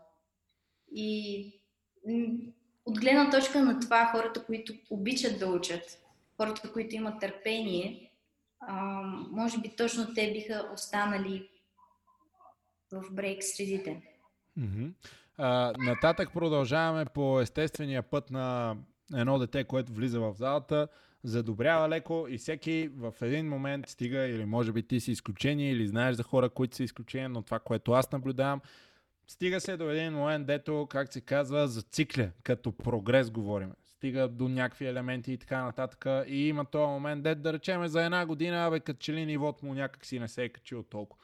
От една страна, разбира се, има момента, че едно е да научиш да речем хеликоптер, съвсем друго е да научиш Airflare, пък Трето и четвърто е да направиш airflare на една ръка и така нататък. Много по-трудно е и много повече усилия се изискват, но го има момента на зацикляне като че ли. На теб в твоя професионален път, професионален, в твоя път на брейк танцор, случвало ли ти се това нещо и имаш ли конкретни съвети за това как да се адресира тази ситуация, когато един брейкър просто зацикли малко като ниво? На мен ми се случи това като треньор. всъщност аз имах Лятото се занимавах с различни деца от а, школата на Vagabonds, от школата на Predators, хора, които идват в България на почивка и просто треньорите им ме молят да продължа тяхното, работата с тях. И всъщност с това се занимавах лятото, а, съвместно с това, че работя. И това забелязах в едно дете. Три години стоеше на едно ниво. И в един момент, когато почна да работи с мен, тъй като аз имам малко по-различна методика от неговия треньор, а, то погледна върху брейк по съвсем друг начин. И след като се върна в Русия, почна много бързо да изкачва стъпки, тъй като просто се запозна с съвсем друга методика, по различен начин погледна върху нещата. Аз му обяснявах доста върху това, което му давам и защо му го давам. И защо искам той да прави това. И дори като се върне в Русия, примерно, може да си го продължи да си го прави вкъщи. Става въпрос за функционални, става въпрос за функционални тренировки, става въпрос за малко по-различна, малко по-различен, по-различен поглед върху нещата. И всъщност дори треньора му беше доста благодарен върху за това, което, нали, с което му помогнах. С други думи, когато стигнем независимо от възраст и така нататък до някакъв момент, дет малко или много има зацикляне, един добър подход в случая е просто за известно време да видим някой друг треньор как ви е подходил към ситуацията. Така да те разбирам. Да, да, да. Със сигурност това много помага. Да се смени стила, да се смени метода, да се смени погледа върху нещата, помага върху това да продължиш да вървиш нагоре.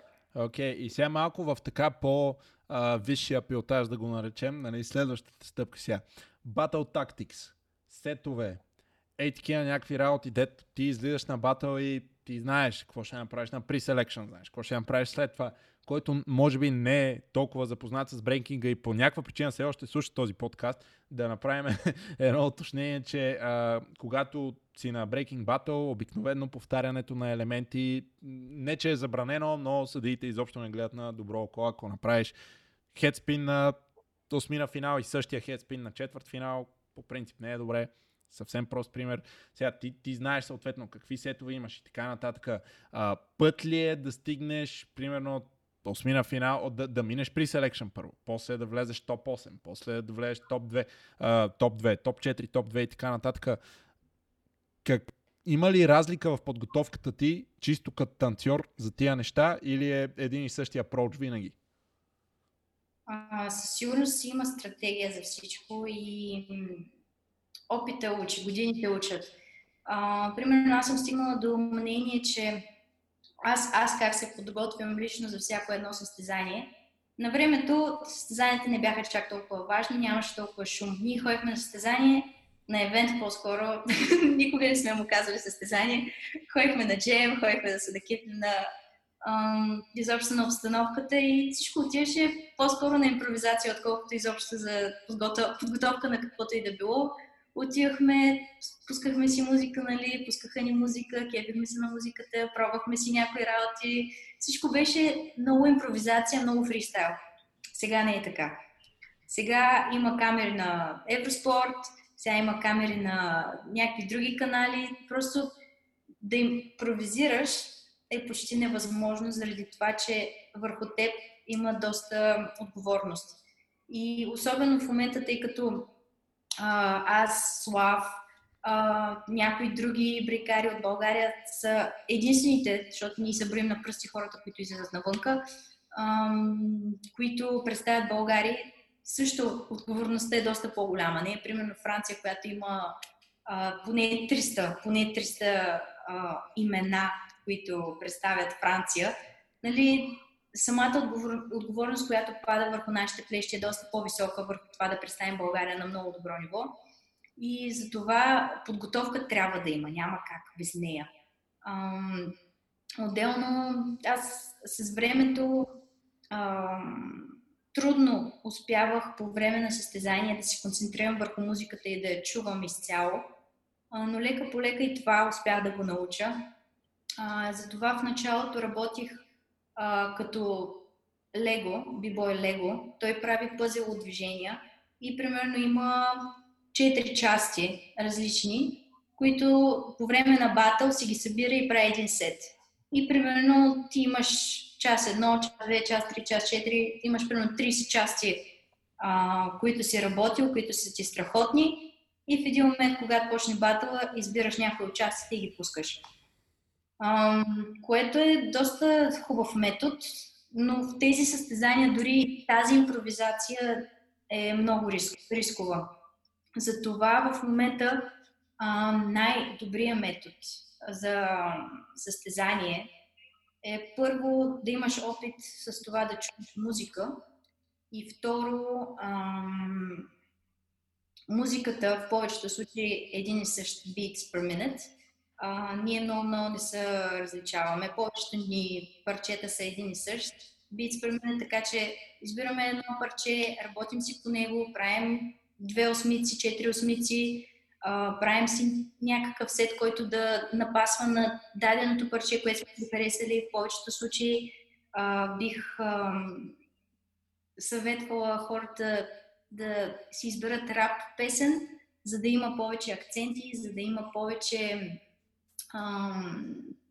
по-различна мелодия, а, да се хваща мелодията на пеенето, в смисъл а, нали, на самия рап, бих казала. А, просто по- по-лесно ще се напасне самия сет, когато е върху рап песен, отколкото само върху битс. И нали, по-лесно ще се чува пицата, по-лесно ще се чува началото, края на сета. И това е, бих казала, най-добрия метод в момента да се подготви даден човек за състезание.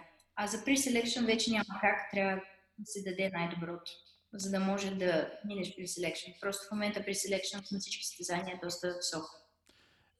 На повечето състезания в чужбина, нали? Тук в България при селекшена, нали, така и така, но пък сега стъпка по стъпка. А като става въпрос за тези сетове и така нататък, а, ти ням... Смисъл такъв, ти знаеш ли предварително какво на кой кръг изкарваш, какво за пазиш за финал и какво не, или винаги го напасваш спрямо опонента ти в конкретния случай, който? Um, не, в моят случай um, повечето състезания знам кои са моите опоненти. Знам кои са техните м- слаби страни. А, знам с какво мога да ги издразня. и, и в повечето случаи по време на самия евент избирам срещу кой опонент какво да пускам. Имам си подготвени сетове и това, което казваш, малко или много е и такова едно проучване, пак защото направя аналогия с футбола, там също го има, нали, точно проучване на опонента, да се види какви тактики и така нататък и как ние да го направим. Това голяма част ли обаче играе съответно в твоята подготовка или е по-скоро, нали, сега ти си в тази среда, съответно го знаеш този човек, съответно просто го знаеш или реално ги проучваш? А, по-скоро ги проучвам, тъй като всеки м- има, има си своите слаби мигове, има своите силни мигове. Това може да му е слаба година, може да не го... Ам, нали, но всичко, всичко е доста ам, психология. Да все пак да не подцениш противника си, но да погледнеш долу-горе как се развива той тази година, предишния месец, как, как, какъв му е бил евента и така нататък. А лошото е, че в момента всички, тъй като това е главното, с което се занимават, всички състезатели постоянно са пускат на джемове и в случая почти винаги знаеш текущото им а, ниво какво е. Като казваш психология, има и един друг момент. Ти даже каза и, че в момента точно това и учиш и така нататък, но ставайки въпрос конкретно за психологията по време на батали, има няколко неща. Първо, разбира се, колкото по-напред продължаваш и ти спомена и камери и така нататък, когато има такива случаи, напрежението също се покачва. Това е едно на ръка.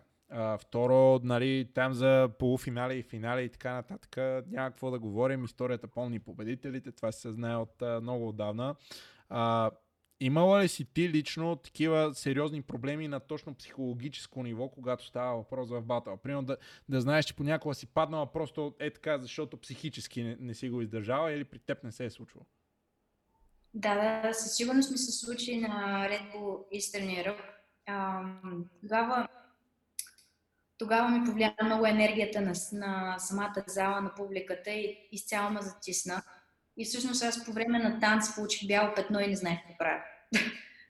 Излязох и избрах всичко, което правя, което се случва много, много когато ам, самата емоция дойде по-високо. Това нещо как се адресира, как се, как се бори? Само с опита ли? Смисъл трябва да се случат пет такива момента, за да не ти се случват повече или как? Да, и дори когато ти се случи, винаги трябва да имаш план Б. На всеки, дори на най-добрия танцор може да се случи. На човек, който може, на който 10 пъти му се е случило, пак може да му се случи, защото това е нещо, което ние като ам, хора няма как да контролираме. Това с емоции, това е нещо на емоционално ниво. Просто за, за съжаление все още нямаме чак толкова ам, способности, за да може да го контролираме. И всъщност като план Б с времето научих, че а, в един момент, когато нещо такова се случи, а, винаги трябва да имаш изход от дадена ситуация. В случая или да успееш да фанеш вълната на самата музика и по някакъв начин да грувнеш и, и докато груваш, всъщност да си спомниш какво точно трябва да направиш или да имаш а, план Б а, сет, който да пуснеш в този случай. И въпреки това, а, ти също го каза, че нали, няма някакво конкретно правило или закон как се случват тези неща и как да излезеш точно от тях. А, нали, лафовете ние сме ги чували толкова пъти, нали, на най-добрите се случва във всякакъв контекст. Едно в футбола, примерно, нали, най-добрите футболисти изпускат дуспи и така нататък. Им, има ги тия моменти. А, конкретно, примерно, връщайки се сега към последния BC1 световните финали, примерно Лил Зу, който беше защитаващия шампион тогава, а, нали, падна първи рунд. Сега колко падна, колко не, нали, винаги има спорни съдийски решения на Red Bull. Аз конкретно нали, този батъл мислих, че Лил го взе, най-вероятно не го е взел, не знам. А, в смисъл, категорично не го взе, защото резултата е такъв, но нали, обективната гледна точка вече е различна. А, той беше и контузен, обаче след това нали, отиват и му интервю и той каза, еми, да, окей, не, не беше моята година, здраве, радвам се, че бях тук, до година повече. И си викам сега, то човек реално ли го мисли това в този момент или просто е нали, добро такова едно замаскиране на положението, докато не се прибере вкъщи и примерно не се изяде от яд или разочарование или каквото и да е. Имаш ли поглед на тия неща? Наистина ли има хора, които примерно в този случай го приемат е, окей, okay, life is life? Е, със сигурност в един момент, в който не ти, не ти е чак толкова приятно, но няма как а, да го приемеш за страхотен минус, защото все пак Лилзо беше на финал на Red Bull BC One.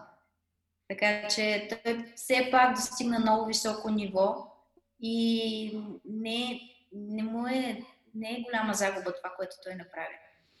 И а, връщайки се обратно към твоя случай конкретно ти, имала ли си такива моменти или а, нали, минава батъла, свършва, връщаш се и утре, други ден, по-други ден си кажеш, абе, аз що паднах така, или, или как си. Трудно ли ги преживяваш тия неща или не? Защото хората, които винаги искат да са първи, както започнахме разговора, а, много трудно губят. Аз това, това го знам, а, нали. Трудно е. Губенето е кофти концепция. Та съответно при теб има ли ги тия ситуации или не? Със сигурност, особено като артист, човек може да се изяде, ако има някаква загуба, но като контрапункт бих казала, че примерно Лилзо, както е спечелил от теб, така е спечелил много голяма част от публиката и със сигурност голяма част от хората биха му казали, че той е победител. И всъщност със сигурност той самия се чувства като победител от гледна точка на това, че е спечелил а, публиката, защото това също е печалба. И при моите батали, ам, някои загуби са да, бих се изяла, тъй като знам, че е моя грешката.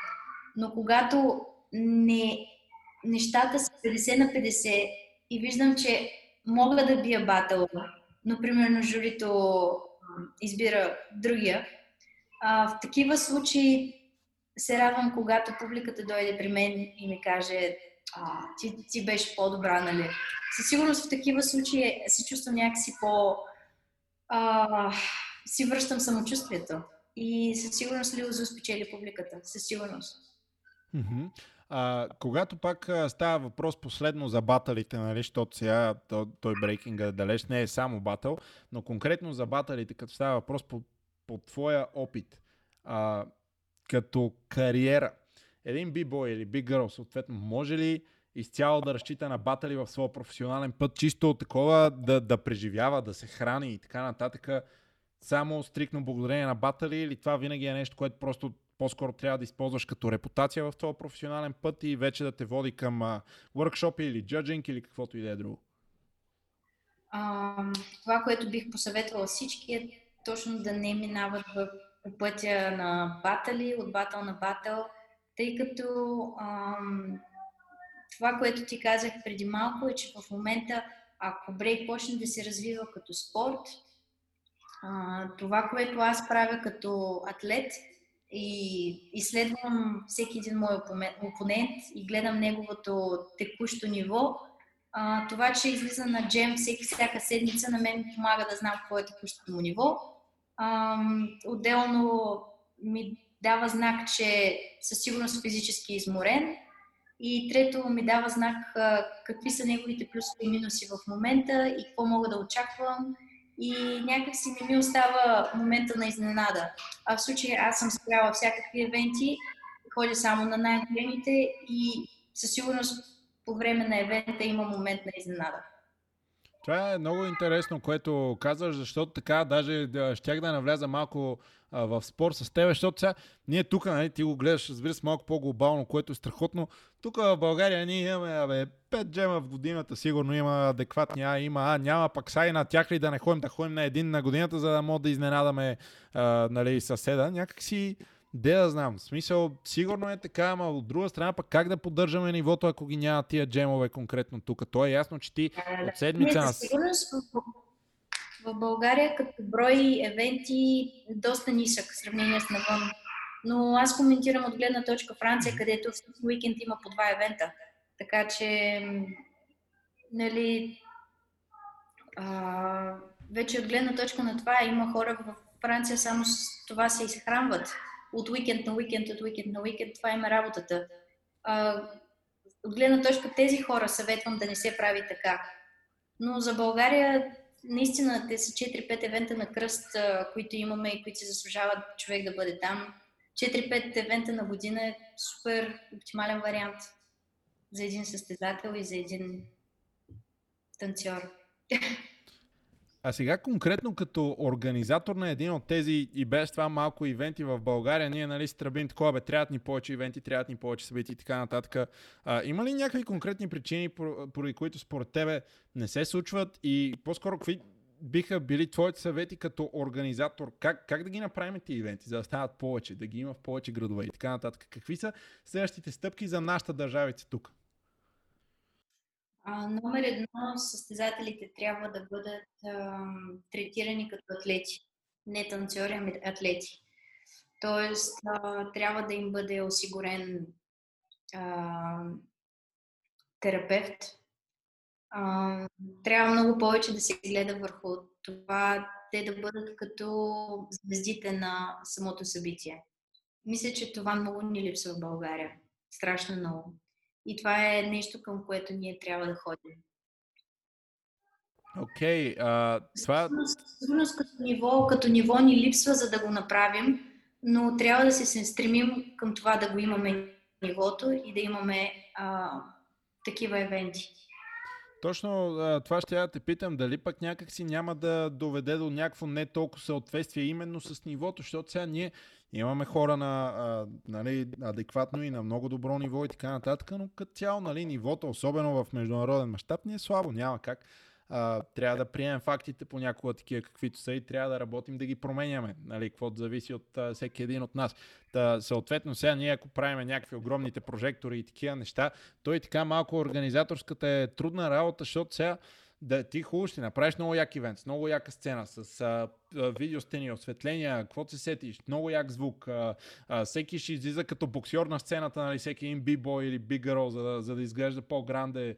А, ще е вход свободен, за да има възможност най-много хора и така и така и така. Ама това пък трябва пък някакси финансово да може да се случи. А пък то тук знаеш спонсори трудна история. Ти като организатор най-вероятно си изпитвала своите затруднения. От свободен много бих поспорила в случая. Аз, а, мисля, че ние доста се принизяваме като цена и също тук много ни липсва това, че не се ценим, не ценим труда си, а е крайно време да го направим. Да, и а, аз нали, съм точно, а, по принцип съм антивход свободен, нали, но казвам разсъждението масово, какво е нали, за такъв тип неща. И сега другия проблем, я кажи, като има джем, Абе, участниците трябва ли да си плащат таксата участие? В случая брейкерите, те трябва ли да плащат за да участват на този батъл или за тях трябва да е безплатно? Че и тениска трябва да има. Както, примерно, вие правите на Battle Time. За който не знае, участниците на Battle Time нали, са, участват безплатно и обикновено организаторите, освен това им подсигуряват и други неща през деня. Да, такса участие според мен е излишно в случая. Но разбирам и хората, които го правят, тъй като изобщо да създадеш евент в България не е лесна работа. Да, с, с други думи, схемата би била а, свободно за участниците и приходите горе-долу да се търсят съответно от публиката. Така че трябва да се генерира интерес в случая в, в зрителите, за да може това нещо да се случи. Така ли? Точно, да. Това би било определено интересно да, така, да се случи, дано, дано да стане възможно най-скоро. А, ще затворим сега малко така темата с баталите. Доста смятам, надявам се да изчерпахме а, неща от към а, тази конкретна а, тема. Мога да направя една така вметка, последно даже ще питам така за баталите. А, Имахме едно събитие миналата година, което се случваше Red Bull Dance Your Style и там а, логистичен проблем с датата и така нататък ни предотврати възможността ти да се качиш на тази сцена тогава, нали, в България да излезеш на батъл, което няма ти колко ме беше яд, предполагам, съм ти го споделил вече, но така или иначе, нали, така се случиха нещата. А, да те питам, Queen Mary ще излиза ли сега някога скоро на български батъл? Ще го има ли това нещо? И ако не, а, кога Queen Mary ще излезе пак на батъл? Като танцор, не като треньор там във ъгъла нали, да, на детето, като танцор. Нямам, нямам нищо против да изляза на българска, на българска сцена. А, много се зарадвах за Red Bull Dance Style. Като цяло, че ще, ще го има в България. А, просто бях точно тогава, ти ме хвана в период, в който имах а, съвсем други неща на главата и лично аз бях притеснена за нещо друго, мислих за нещо друго, така че м- не, не ми беше изобщо до евент. А, но като цяло не съм, не съм се отказала изцяло от българската сцена. Много бих искала да се състезавам, да мотивирам отново българи към високо ниво. И то като, като цяло си има българи на високо ниво, погледнато танцово. Така че ам, моят отговор върху нещата е просто нека, нека първо да мине тази епидемия ам, и вече по-нататък ще видим върху нещата как се случват ловко така изход от въпроса, но да не, не, не изключи възможността. Това нали, трябва да се задоволиме с малките победи. Понякога ще поживеем, пък ще видим. Сега, я, я ми разкажи а, важна тема. Имаше едно такова в Унгария, което а, ти ще ми кажеш много по-добре. А, то малко някак си го промотираха като световно по... То сякаш световно по брекли, световно по какво точно беше? Какъв беше това формата? Цялата идея върху проекта на YDSF, всъщност на World Urban Games на YDSF, стоеше върху това, че това, е, това беше първото състезание тип Олимпиада. Това означава, че това състезание в вида си, в който беше в Унгария, такъв вид ще бъде и на Олимпиадата ако всичко се случва а, както си му е и както е планирано в Париж 2024. Ам, реално погледнато всичко като организация си беше доста добре. Единствено имаха малко повече проблеми по комуникация по-нататък. Самата организация в Унгария, но YDSF, а, начина по който а, бяхме третирани като атлети, нали, третиране не е правилната дума, а, как се отнасяха към нас, беше доста с уважение и м- бях много доволна от самото състезание и по начина по който тръгва да се развива брейк. Ам, преди състезанието в Унгария имаше състезание в Китай, което беше квалификация за него и разбира се имаше от Outbreak състезатели, Ам, хубаво е, че цялата тази брейк общност и високи брейк състезания работят заедно в момента, за да може да ам, има покритие и всъщност да не се изгуби нали, вкуса на брейк по време на целият този процес.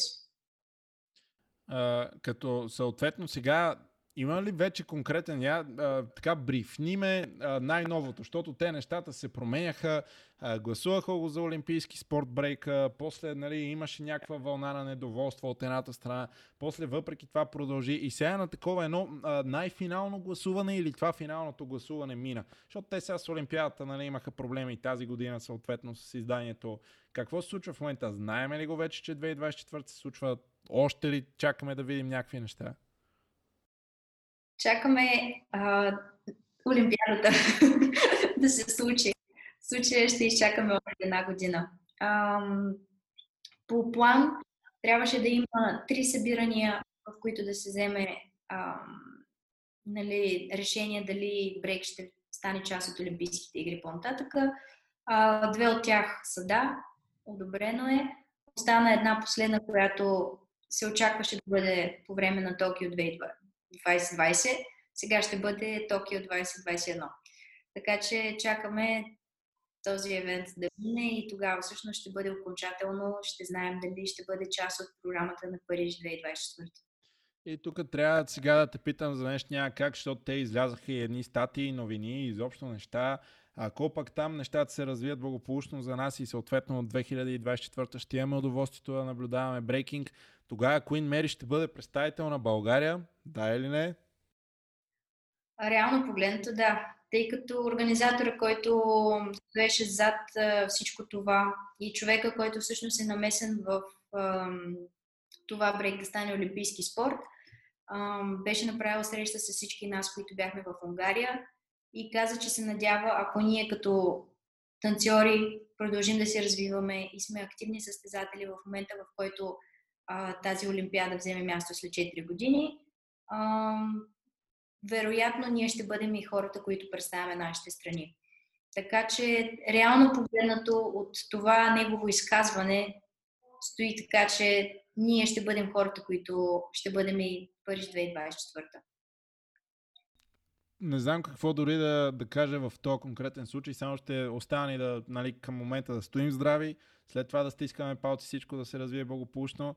И 2024 Даже аз ще стигна така много надалеч с а, амбициите, защото и, и ти мисля, че си такъв човек, да ама да видим и медал от Олимпиадата. Що пък не? Чакай сега. Какво последно? А, дамата, която с гребането. Мисля, че не следа толкова много Олимпийски игри, но а, златен медал пак нямаме от не знам кога, от тогава. И тя, дамата, която гребеше, мисля, че тренираше в някакви помрачително гадни условия. Надявам се ця брейкинга да е нещо, което да може да ни носи слава в следващите години. Да, да знам, възможно ли е, не е ли възможно? Как го виждаш? За България говорим. Напълно е възможно да имаме.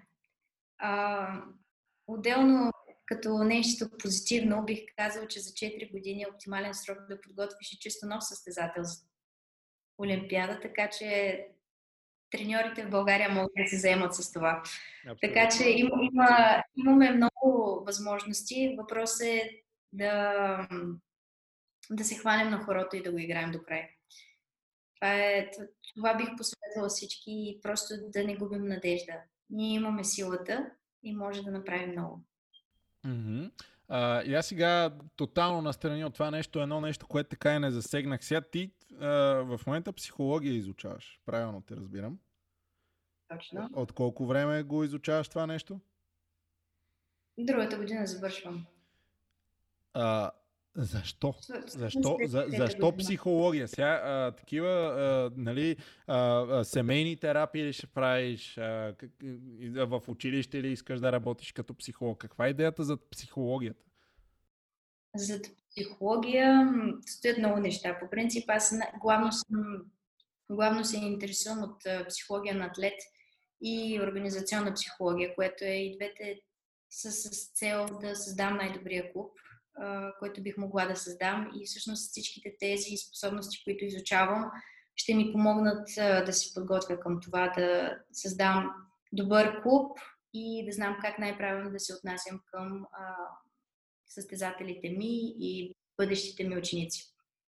А, така. И след една година ще бъдеш съответно бакалавър по психология. Точно. И Три години по-късно, ако смятам правилно, медалист от Олимпиадата. Не звучи зле. Определено ще имаш материал за а, книга или две, или сериал, или две след време. Пожелавам ти го от все сърце, надявам се, знаеш. А, сега, а, така, да при, така ще привеждам леко а, страхотния ни разговор към своя край, просто за да, нали, да не ти отнемам целият ден днес.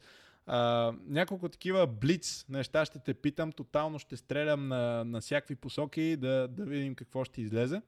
Стига да си окей, okay, разбира се. Та, първото нещо, което нали, няма как пак в а, танцов аспект, нали, кои са твоите най-големи вдъхновения като B-Boys и B-Girls в световен мащаб? B-Boy и Яман. Най-голямо вдъхновение, бих казала. Окей, а кои са... Ко, кои са а, следващите най-големи звезди през твоя поглед? бъдещи звезди. Да, точно така, Future Stars. бих казала, че Firebird в България. А, има страхотен потенциал. От там нататък, лично за мен,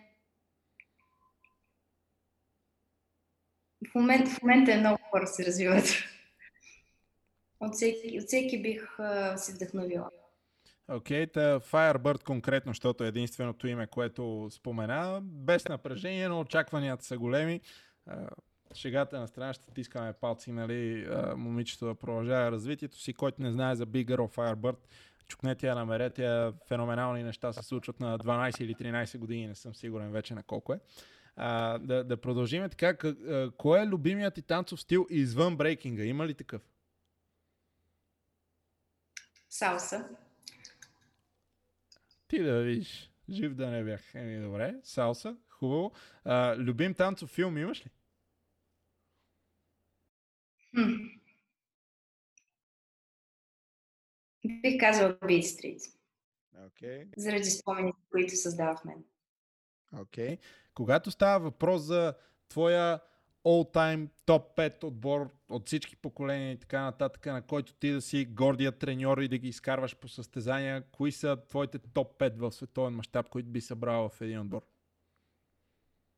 Uh, топ 5 състезатели или отбори? Точно, танцори, да, танцори. Първо за танцори си говорим, отделни хора. Със сигурност Яман слагам. Яман, Лиузо, Клауд,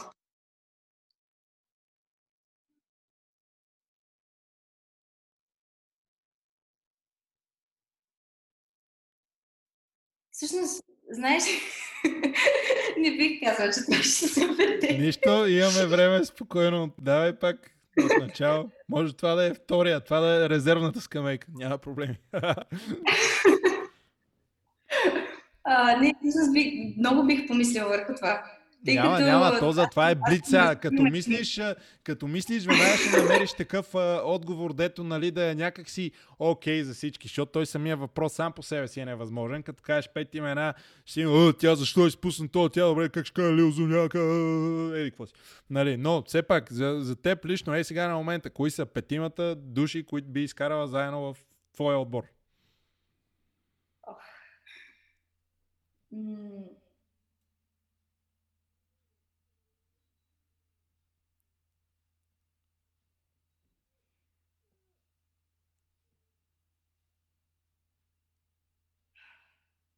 Ще го забързаме това мислене, не се притеснявай, ще го направим една таймлапс.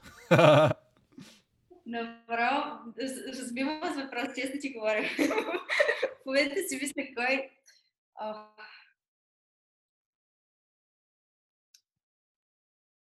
Добре. Лагет. Лилзо. Негин.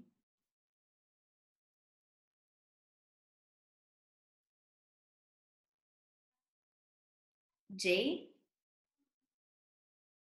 и Яман. Нека да, нека да го включа в отбора.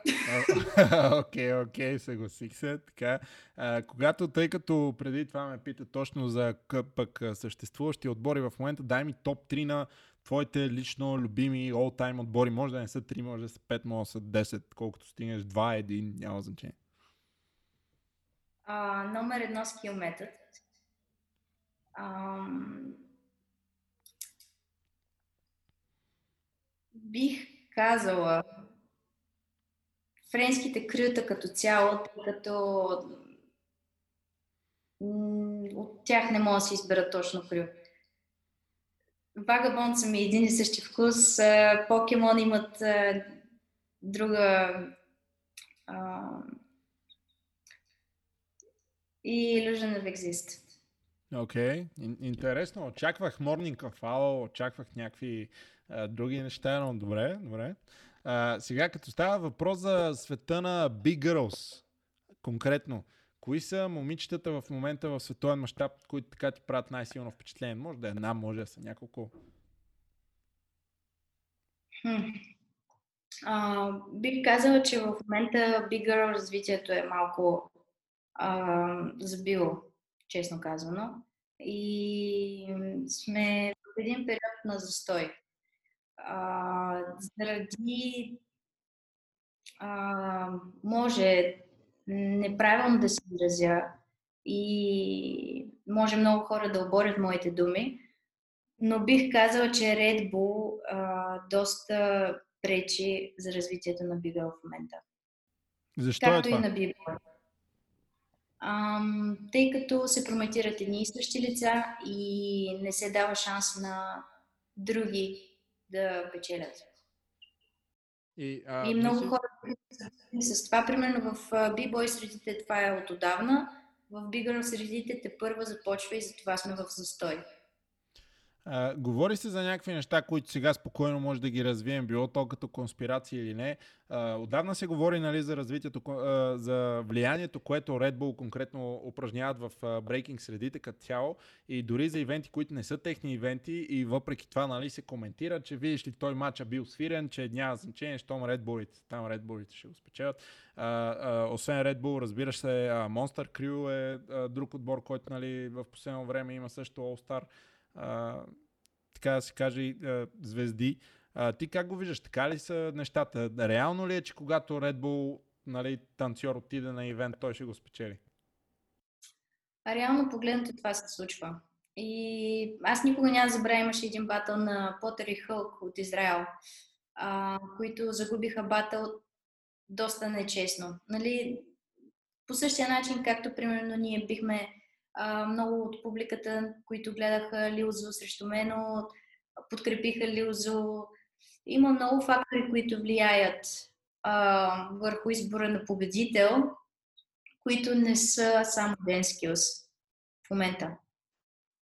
Това мислиш ли, че може някакси, то най-вероятно трябва да, да, да претърпи някаква промяна, един вид, нали, малко или повече да, да се придържаме към скилсета, да се придържаме към това кой как се е подготвил, а не към това кой кой и така нататък.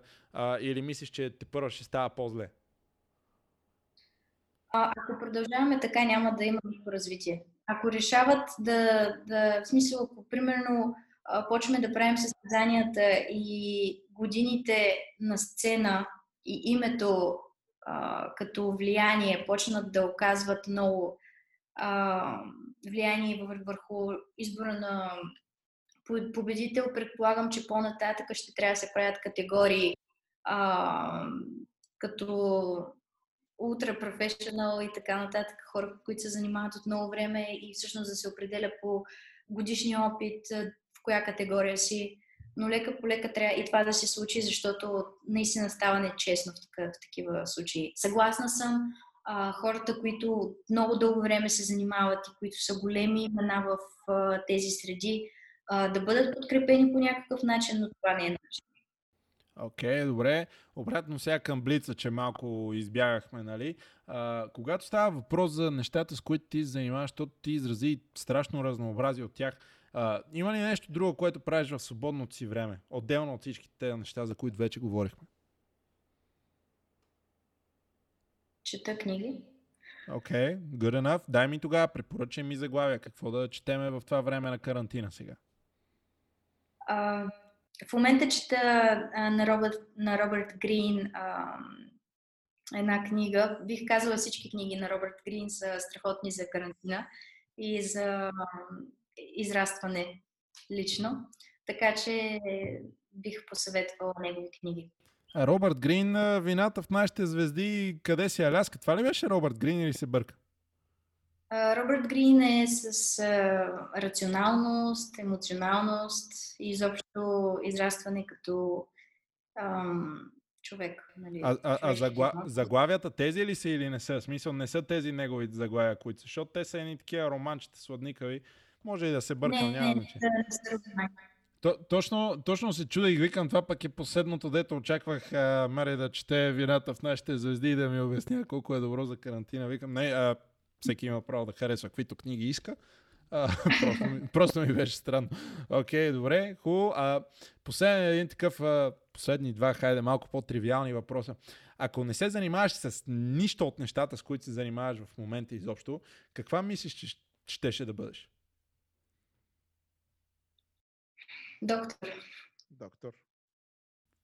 Окей. Okay. Какъв доктор или да не изпадам в подробности? Има, имаш ли конкретна специалност, да ти е била интересна? Неврохирург. А, виж как те познах по-рано. Много, много интересно. Познаваме, okay. да. Да, да. Но, еми не, просто някакси ми беше а, такова фитинг за тебе, за, за персоната ти.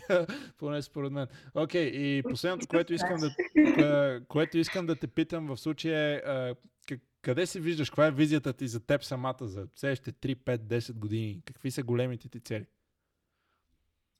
А, цела номер едно е да създам клуб, който да е а, световно известен. А, цел номер две е да съм доволна от това, което правя. Окей, okay, доста... Номер три е това, което правя финансово да ме прави доволна също. Fair play. Доста така конкретни цели, но пожелавам ти. Вярвам, че по един или друг начин нещата ще се случат живот и здраве. А, сега за финал на нашия така кратък и нали, бърз разговор. Ако има нещо, което към момента не си казала в свободен текст, пък би искала да кажеш на всички, които все още слушат и гледат за най-издръжливите, така нататък, сега си ти. В свободен текст бих, бих споделила това, че ако все още има хора, които все още се чудят дали искат да се занимават с брейк, дали искат да се занимават с хип-хоп, дали искат да се занимават с танци, на колко години да са, направете го. Отидете в залата, пробвайте, гуморнете се в тази обстановка, вижте дали ви харесва. А, със сигурност познавам много хора, които в момента са на по 50 години, 60 години и съжаляват, че когато са имали възможността, не са го направили. Затова, ако можете, направете го. Никога не е късно. Закарайте децата си. Това бих посъветвал всеки един, който слуша този подкаст и все още не е в тези среди. Чудесно, чудесно. Така, заключителни думи. Със сигурност с теб категорично можем да си говорим още много, много дълги часове. Просто за този конкретен епизод. Това ще е пък след известно време. Ще се чуем пак живот и здраве. Било то от арабските емирства или тук на диванчето или от някоя друга държава, просто както се развият нещата. Надявам се всички, които все още са с нас, да са извадили по, поне по едно нещичко за себе си. Това беше поредният епизод на 5678 подкаст. На гости ни беше Queen Mary. Последвайте я, намерете я във Facebook, следете нейния житейски път, определено има какви вдъхновения да се извлекат. Искам да ти благодаря много, че отдели това време да си приказваш с мен, а ние сега се отписваме.